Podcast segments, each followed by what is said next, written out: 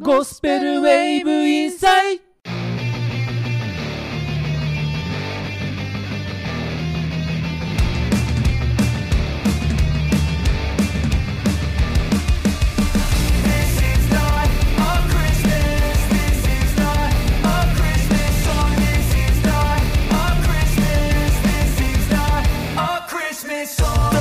皆さんおはこんばんは。こんばんは。MC ニーニーと MC ベアがお送りします。はい。はいはい。皆さん久しぶりですって言っちゃいましたけども。久しぶりかな。いやいや久しぶりですよ。皆さんはねあんまり あの感覚ないかもしれませんが。いやー。実は実は年末年始か。年始？年始の配信がちょっとずれたんじゃないかなということがあって。あーまあ正月休みも大事ですよね。お正月どこも行かれへんかったし。とぼけモードで始まりましたけど。いやいやいやお正月。いやいや皆さんにちょっと告白しないといけないことがあるんじゃないかと。告白？皆さん告白って何？しなければいけないことでもないんですけども、うん言わん方が逆にいいんちゃう？言わんとこか。言わんとこ言わんとこ。言わん。とこ。ということではい皆さん最後違うってだから。言うっていう流れやったから。いや皆さんちょっとベアさんからちょっとね皆さんに話したいことがあるということで。ほう。どうぞベアさん。え何の話ですか？いやいやいやいやだから言わないと思う。あーえっと僕実はコロナに感染しました。どうしよう。イエーイと言われんな。いやー大変でしたね。いやコロナの陽性になっちゃったんですよね。うんうんあの1月の3日の正月の三が日の3日の日に感染しました。で大変でしたね。5日にあの簡易検査場っていうね大阪の難波にあるんですよ。うんうんうん2980円でうん。大阪府民やったらうん免許証を見せるだけでゼロ円になるっていう。うんうんうんでめっちゃ空いてたんですよ。何検査それ？PCR PCR 検査。だから唾液検査で唾液をなんかこう筒状のやつにドブドブドブドブって入れてそれを検査出す。でそれを出して、えーすぐにあの連絡来ましたよ。5時間後ぐらいに連絡来ました、陽性でした。で陽性なんですけどなんかそこの簡易検査場は怪しかったんですよ怪しかった。怪しいっていう理由はその、うんうん。ほんまにこんなとこで検査して分かるんかいなっていうちょっと不安があった。で陽性になったからとりあえずとりあえずですよ、うんうん。とりあえず、あのー保健所に電話したんですよ。東大阪ああそう大阪のね、うんうん大阪の、まあ、保保健所にね健所に電話したら、うん。保健所の人がすぐ連絡があってうん持病とかその呼吸器系とかそういう基礎疾患を持たれてますかっていう話になって、うん。あ持ってますっていう話をしたんですね、うじゃああのどうこうであのどういう症状がありますかって言った時に僕はあのその時しんどくなかったんですよ。んうんうん。でところがどっこい次の日ですよ。熱が39度になって喉がパンパンに腫れて声も出えへんしうん。息切れ動悸みたいな。はいでトイレ行こうとしたらふらふらつきがあってうん。あこれやばいなってなってうん。で民間の救急車が来て民間救急車って分かります？普通のね救急車やったらあのハイエースのバンみたいなのってるじゃないうんですか。白いやつね。白とわかんない。あれのなんかあの上にねあのロールあるじゃないですか。うーんっていうあのロール。あれがないバージョン。ああれあれ民間救急車があってへー。それが来てくれて迎えに来てもらってで医療センターっていう大きなねうん。病院のなんか集合体みたいなそういうでっかい医療センターがあってうん。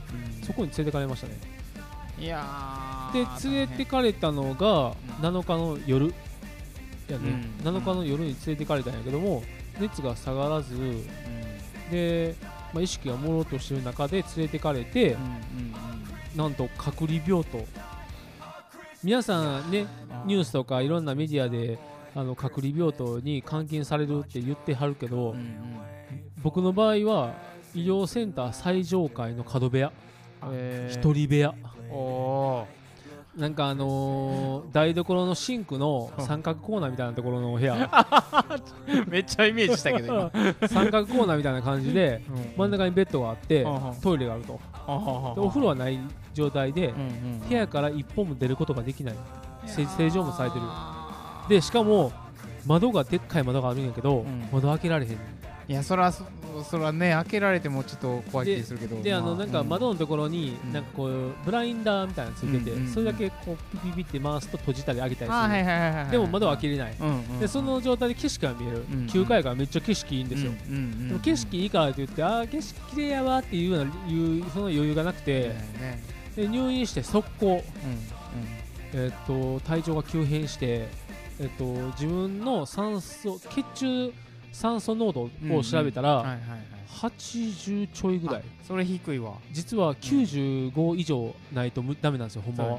それが80前後でうん。で酸素注入器投与されて鼻にガーン鼻ね。突っ込んでボコボコボコボコっていうやつねあれを、まあ、つけられて、で94、95ぐらいをキープできるようになったんやけれども、うんその酸素注入レベルっていうのが0.5、1、2っていう風にこう区別があるんですよ、区分が。うんうんうん。で2になったらさすがにやばくってはいはい軽症じゃないんですって。中等症2になるんです。あで酸素注入器つけただけやって0.5とか1の状態やったら中等症1なんですって。僕中等症2はいやだから最初入院してうんもう最初からやばいって言われて。うん。で基礎疾患やそういうものがあるっていうことはもちろん言ってたけれどもまさかこんなに体調が急変するとは思わなかったですね。うん。でまあ実はコロナの陽性っていう診断をされたんですけど入院する前ぐらいに保健所から他の病院で検査してもらってくださいって2回目の検査を促されて、行ったらそこでも陽性でした同じように PCR 検査やったんですけど、まあ、それでまあ入院してからね1週間ぐらいもう体中にあらゆる線がいっぱいついていて管通されて注射も C の点滴も C のあのここいろんなところにベタベタベタ疲れてあの心拍数測ったりとかさ血中酸素調べたりとかあと何やったっけなんかね中等症2と重症化する人に対してはあの今まだ完全なる承認を得ていない薬を投与されるんですよ。ああしてもいいと抗コロナウイルス劇薬みたいなのがあって劇薬。レレムネジビルっていうあのなんか今ネットで調べたらすぐ出るんですけどね。あともう一つが抗ウイルス薬とか抗生物質。うん。あともう一つがステロイド。うんでこの3つをね点滴と注射でひたすら打つわけですよ。うん。でそれで3日が山ですねみたいなこと言われて。山山っていうのはあのこのまま急変して重症化したら意識がなくなって ICU 集中治療室に運ばれたりとか、うん。うんうんエコも使わないといけないですって言われて。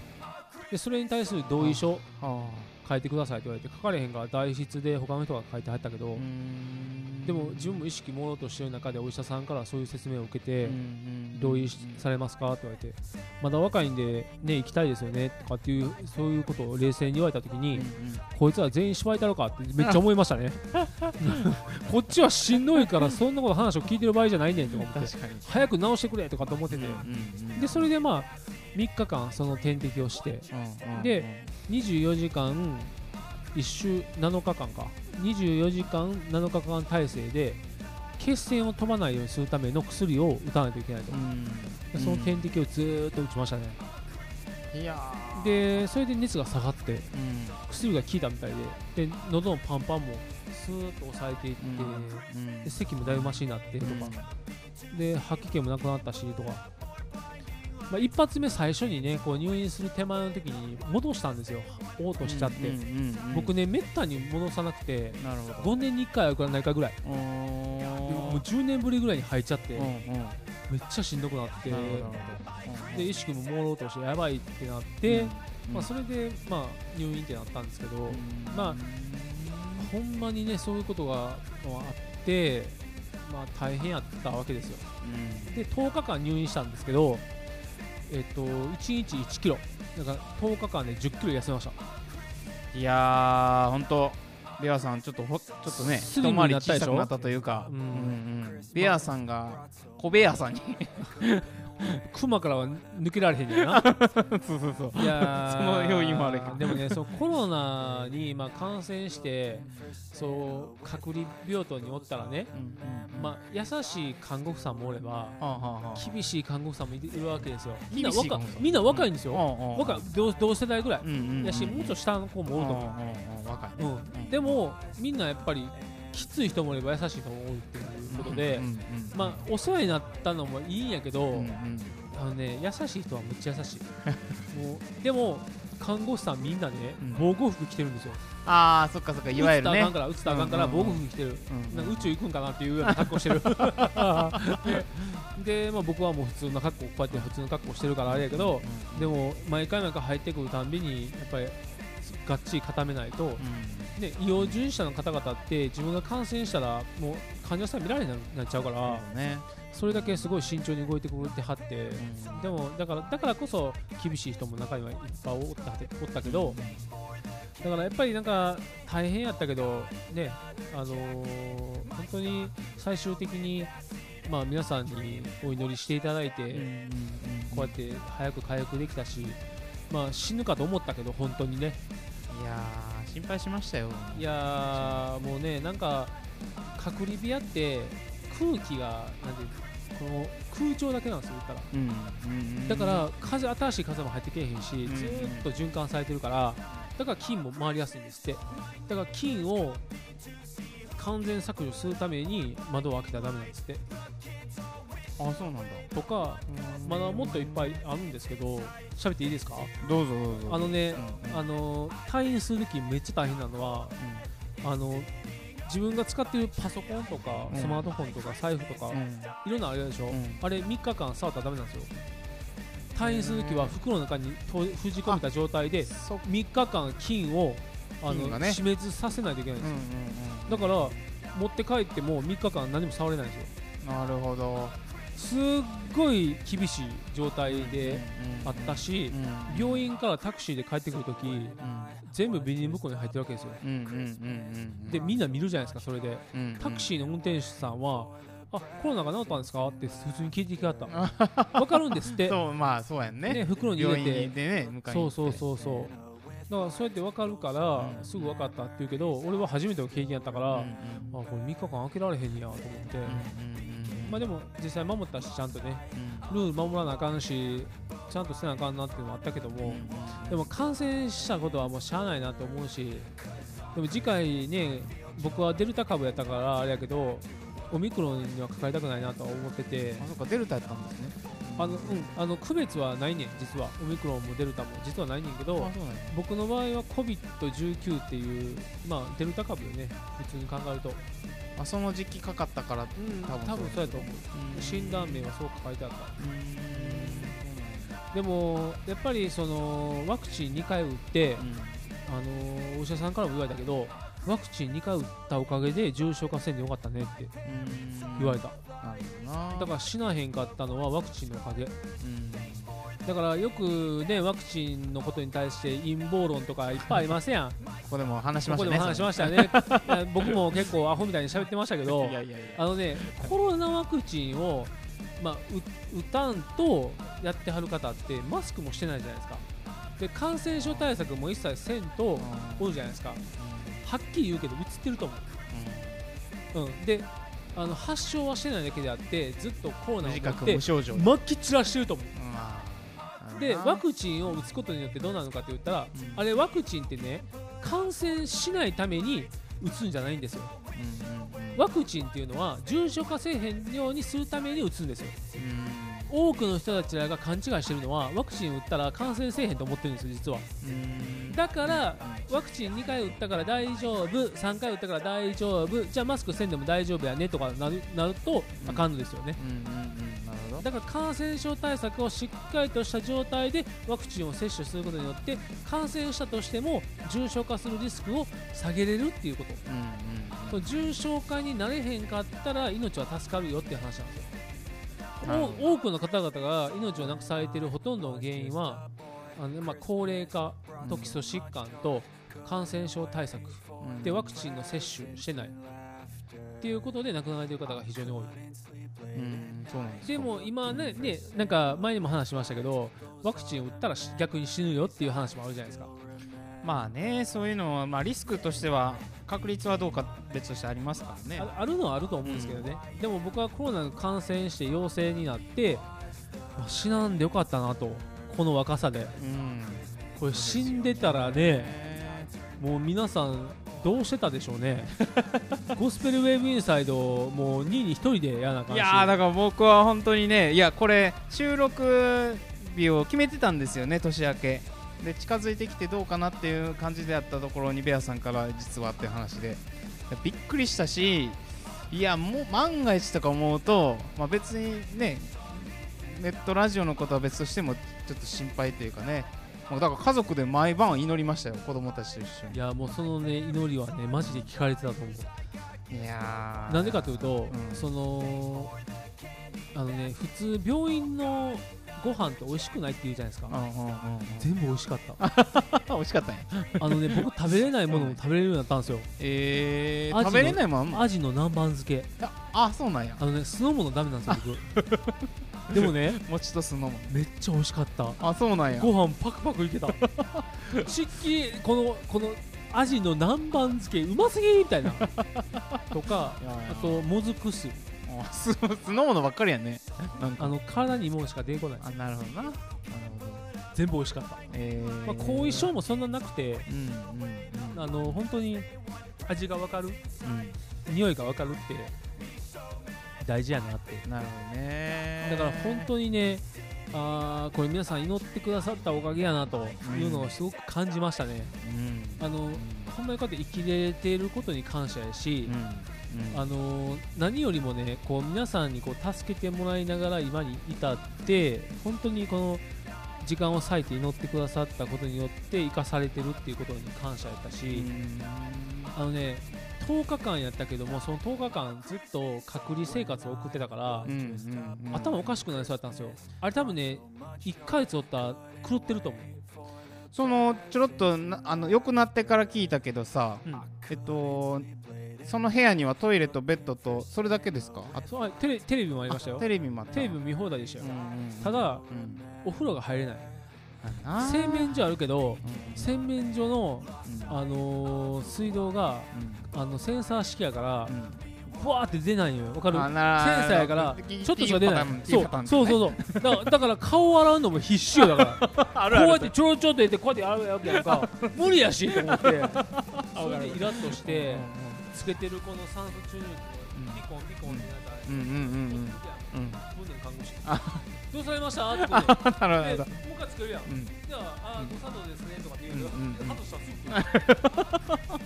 来るしかも、そのナースステーションが目の前にあって、あそーこに僕のうん。ピースメーカーのあの機械が置いてあるんですよ。ピースピースメーカー音がめっちゃうるさくて、うん。ピーコン、ピーコン、うピーコンってずっと鳴ってるんですよ。はいはいはい。で夜、僕が寝返りした時に、うん。たまにこう体つけて外るんですよ。はいはいはい。外れたら、ピーコン、ピーコン、ピーコン、ピーコン、ピーコン、ピーって言うんですよ。笑ってられんけど。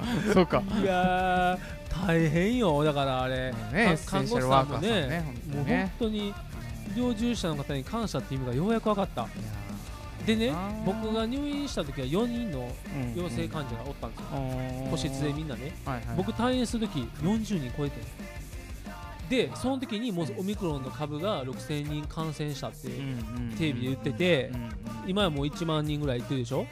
でそれ考えたら僕が入院してから退院した時から考えると10倍になってるから。いや大変だわ。だから僕はいい時にこう出れたなと思うし、うんいい時に自分自身が、まあ、それに取り組むことができたってことに感謝やし、うん。本当にあよあ本当になんていうのなしんどかったし苦しかったし死ぬかと思ったけどうん。感染症にはほんま気をつけなあかんなっていうのは思ったかな、そうですよね。なんかね今、うん。子供たちに感染しやすいオミクロン株っていうのが流行ってて、うん。学校で回ってくるんですねみんなね。そうなんですよね。だから学学級閉鎖とかねしょ幼稚園保育園休園とか結構ありますよ。うちも幼稚園とか多いみたいですね。めっちゃね、うんうんうん。小学校もなんか学級閉鎖に追い込まれてて何月から何月まで休みみたいな。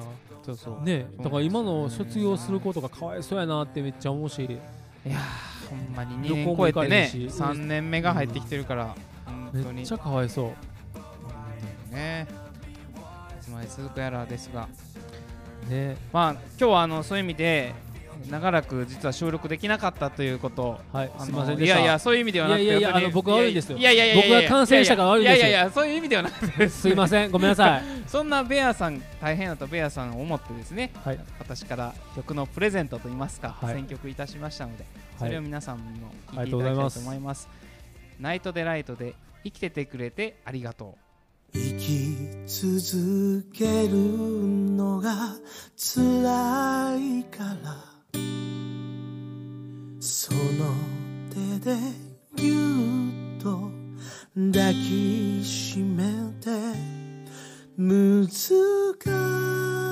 しいことはなしにしてただただぎゅっと抱きしめて。生き続けるのが辛いから。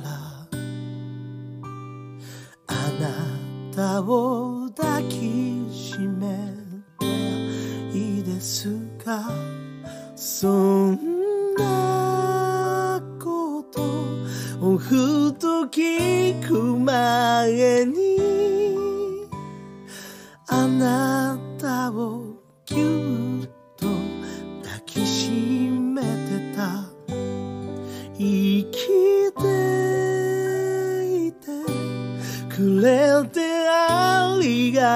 tu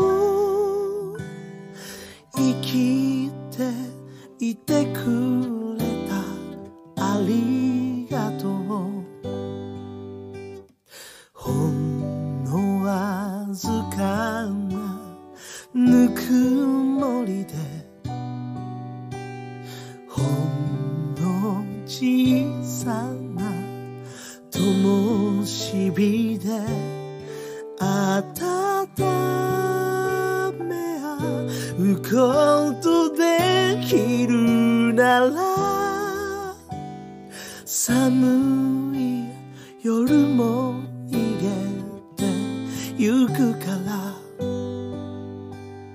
冷たい言葉は一握り。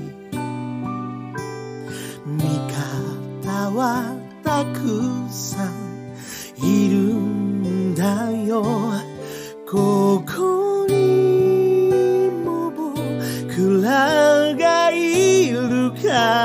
passar.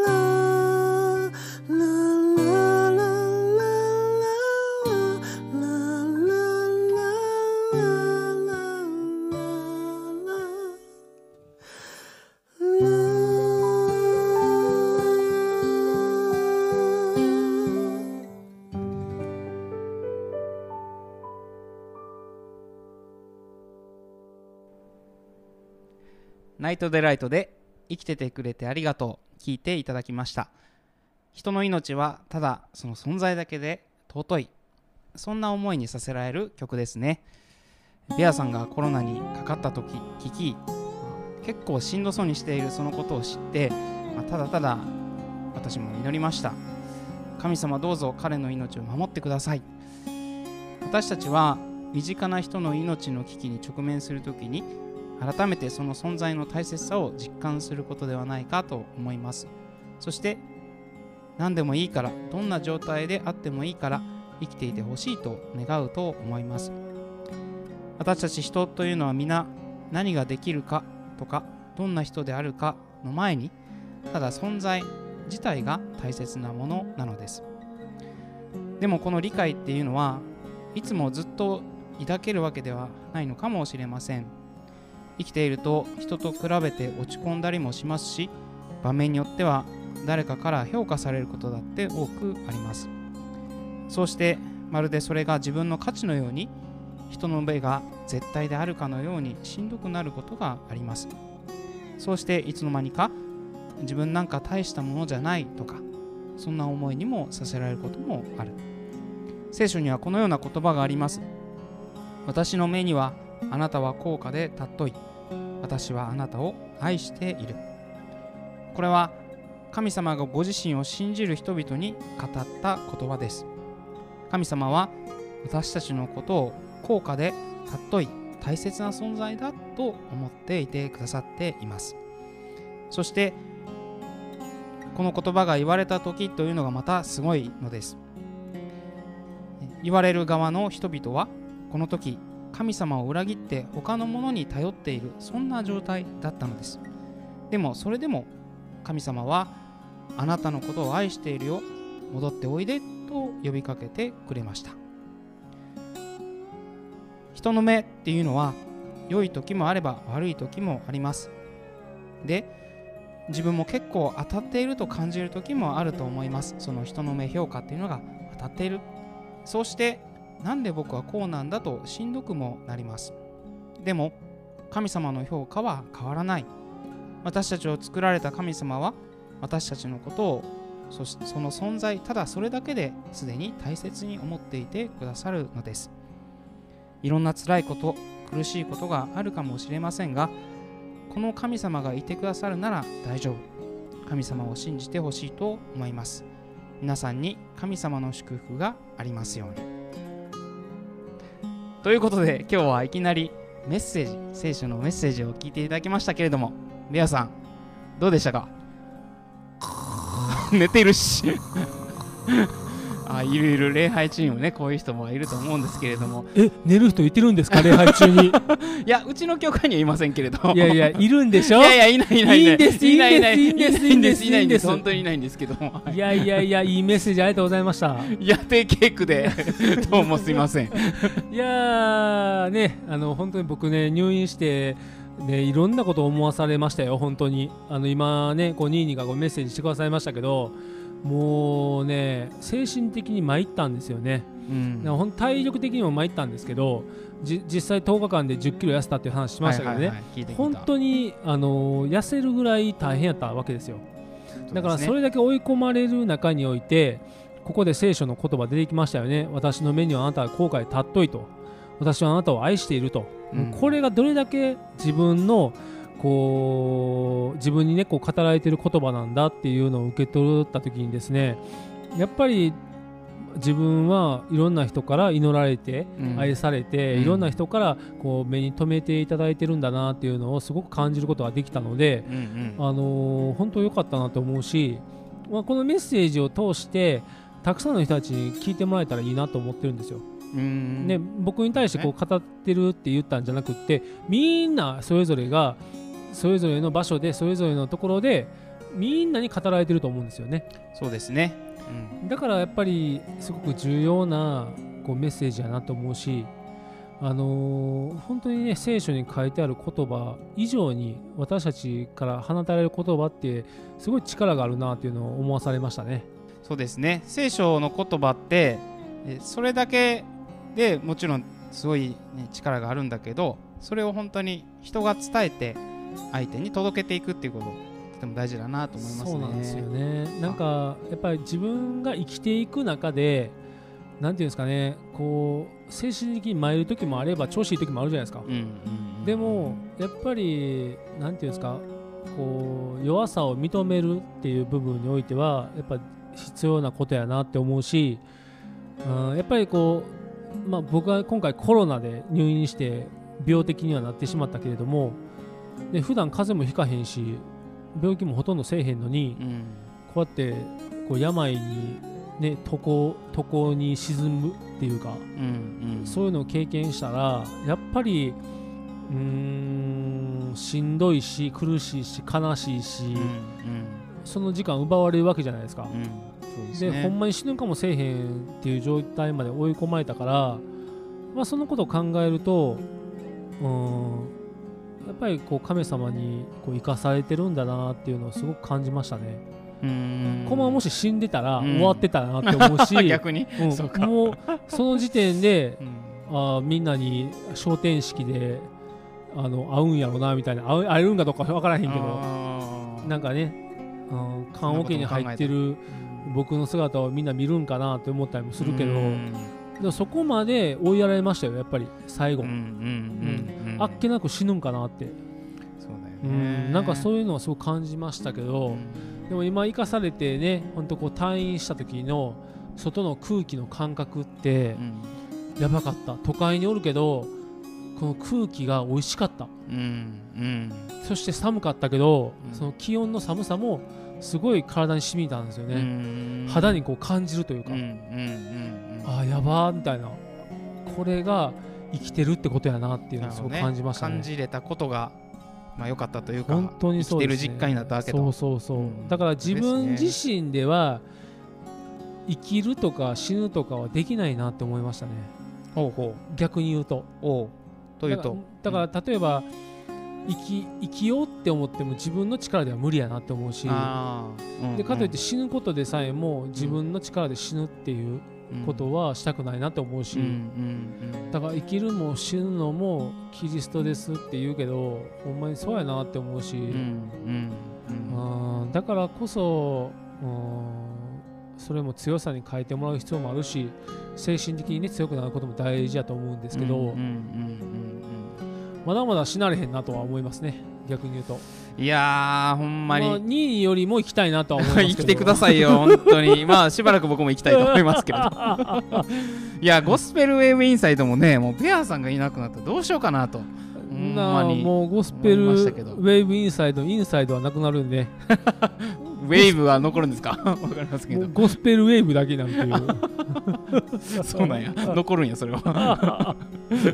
まあでもそれでもね本当にあの神様がねやりなさいって言ったことに対してはまあ正直にやりますって言いたいですよね。そうですね。ね。うん今年もそういう意味では、皆さんと一緒にこの番組を、えー続けていけたらなと思います。はい。ベアさん、はい。いきなり。何ですか？ですけど、はい。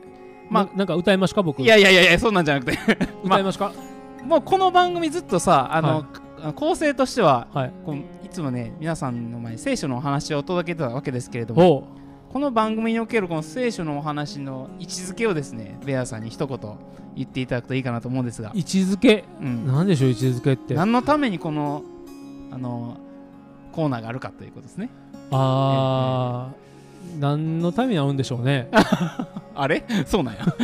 なんとなく始まったね。なんとなくなんとなくやってた。なんとなくやってなんとなく終わるっていう。そうかそうなんやった。そんなもんじゃなかったでしたっけ？そうなんでしたっけ？違いますね。いやいやいやいやあのいややっぱりね、うんうん。あの私たちもそうですけどこれ聞いてくださってる全ての人たちに、まあ、聖書の大事さうんうんうんっていうものを分かってもらいたいなと思ってます。うんなるほど。やっぱりこう聖書って何やねんっていうところから入って、うんうん聖書を通して何が変わるねんと。うんうんじゃあクリスチャンやこう牧師も含めてですけど、うん。うんそういう人たちから聖書を取ったらどうなるのか。うんうん。ただの凡人ですよ。そうですよね。だから私このゴスペルゴスペルウェーブインサイドはやっぱり聖書の神の言葉を大事にしてもらいたい。そういう番組です。おお、ですね。合ってました？いや合ってるんじゃないですか？これねあの僕ら今これ喋ってるけど、うん。台本ないんですよね。ないからね。ドキドキしながら。ドキドキしながらちょっと今してますけど、はい。やっぱりそれだけ大事なんですよね。だからこそあのもうこれを大切にしながらねうん。こう分かってもらいたいなと思うし本当にね僕らの実体験をもう赤裸々に告白してますから。そうですね。ね。まあ赤裸々に告白するだけでなくそれがねね。この聖書とちゃんとこう土台っていうかね基礎にあるんだよっていうところを見てもらえたらいそういなとねもう本当にねこう裏ではねニーニーが僕に対して喋りすぎやとかね あのコミュニケーションに力がない ないから本渡すから読めとかね。もう本当に僕のことをいじめてくるんですよ本当に。僕の方はコミュニケーションないかもしれないですけど。いやいやいやいやいやそんなことないですよ本当に。いやいやいや言われば言われるほほど本当にいや申し訳なく思いますけれども。メッセージもありがとうございました本当に。なんかあれなんかあかんかったかな今日のメッセージ。いやすごく良かったですよ。いやいやいや。皆さんも聞いてくださっている方もねあのホームページにあのメッセージを送る欄あるんでぜひねご意見いただきたいですね。うんうん名前とね、うんあのメッセージ内容を入力してもらって送信してもらったらすぐにホームページからアクセスできるから、うん。ぜひあの皆さんご意見いただけたらなと思います。いやそれはとっても嬉しいですね。ですよね、うんうん。であのすぐに僕たちも見たら返信するようにしますしうん。あのでもしよよろしかったらあのぜひあのメッセージくださればよろしくお願いします。例えばねなんかこうリスナーの方からうん。質問とかでもありですよね。あそれもやってみたいですねこれからね。ね。質問コーナーとか。そうそういうのをどんどんしていきたいなと思ってるんで、うん。ぜひメッセージいただけたらと思います。よ思います。ろしくお願いします。ではベアさんそろそろ曲紹介をお願いします、ナイトデライト強さ誇らず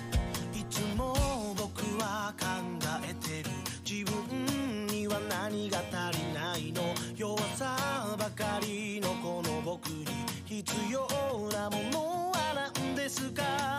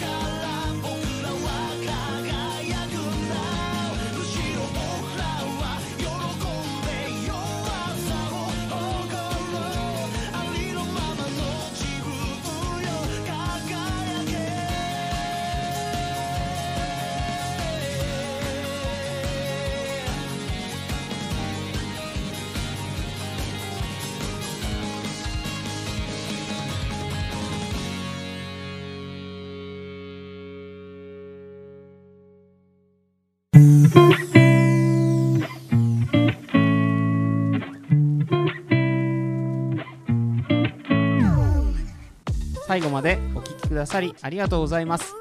本日も自由気ままざっくばらんに信仰の世界を語りました。ゴスペルウェーブインサイドでは皆様のご意見ご感想をお待ちしております。より多くの方々に喜んでいただけるよう励んでまいりますのでぜひホームページよりメールをお送りください。また番組内でかけさせていただいた楽曲はクリスチャンアーティストのご好意によるものです。こちらもホームページにて紹介していますのでご覧いただきたいと思います。それではまた次回お会いしましょう。バイバイ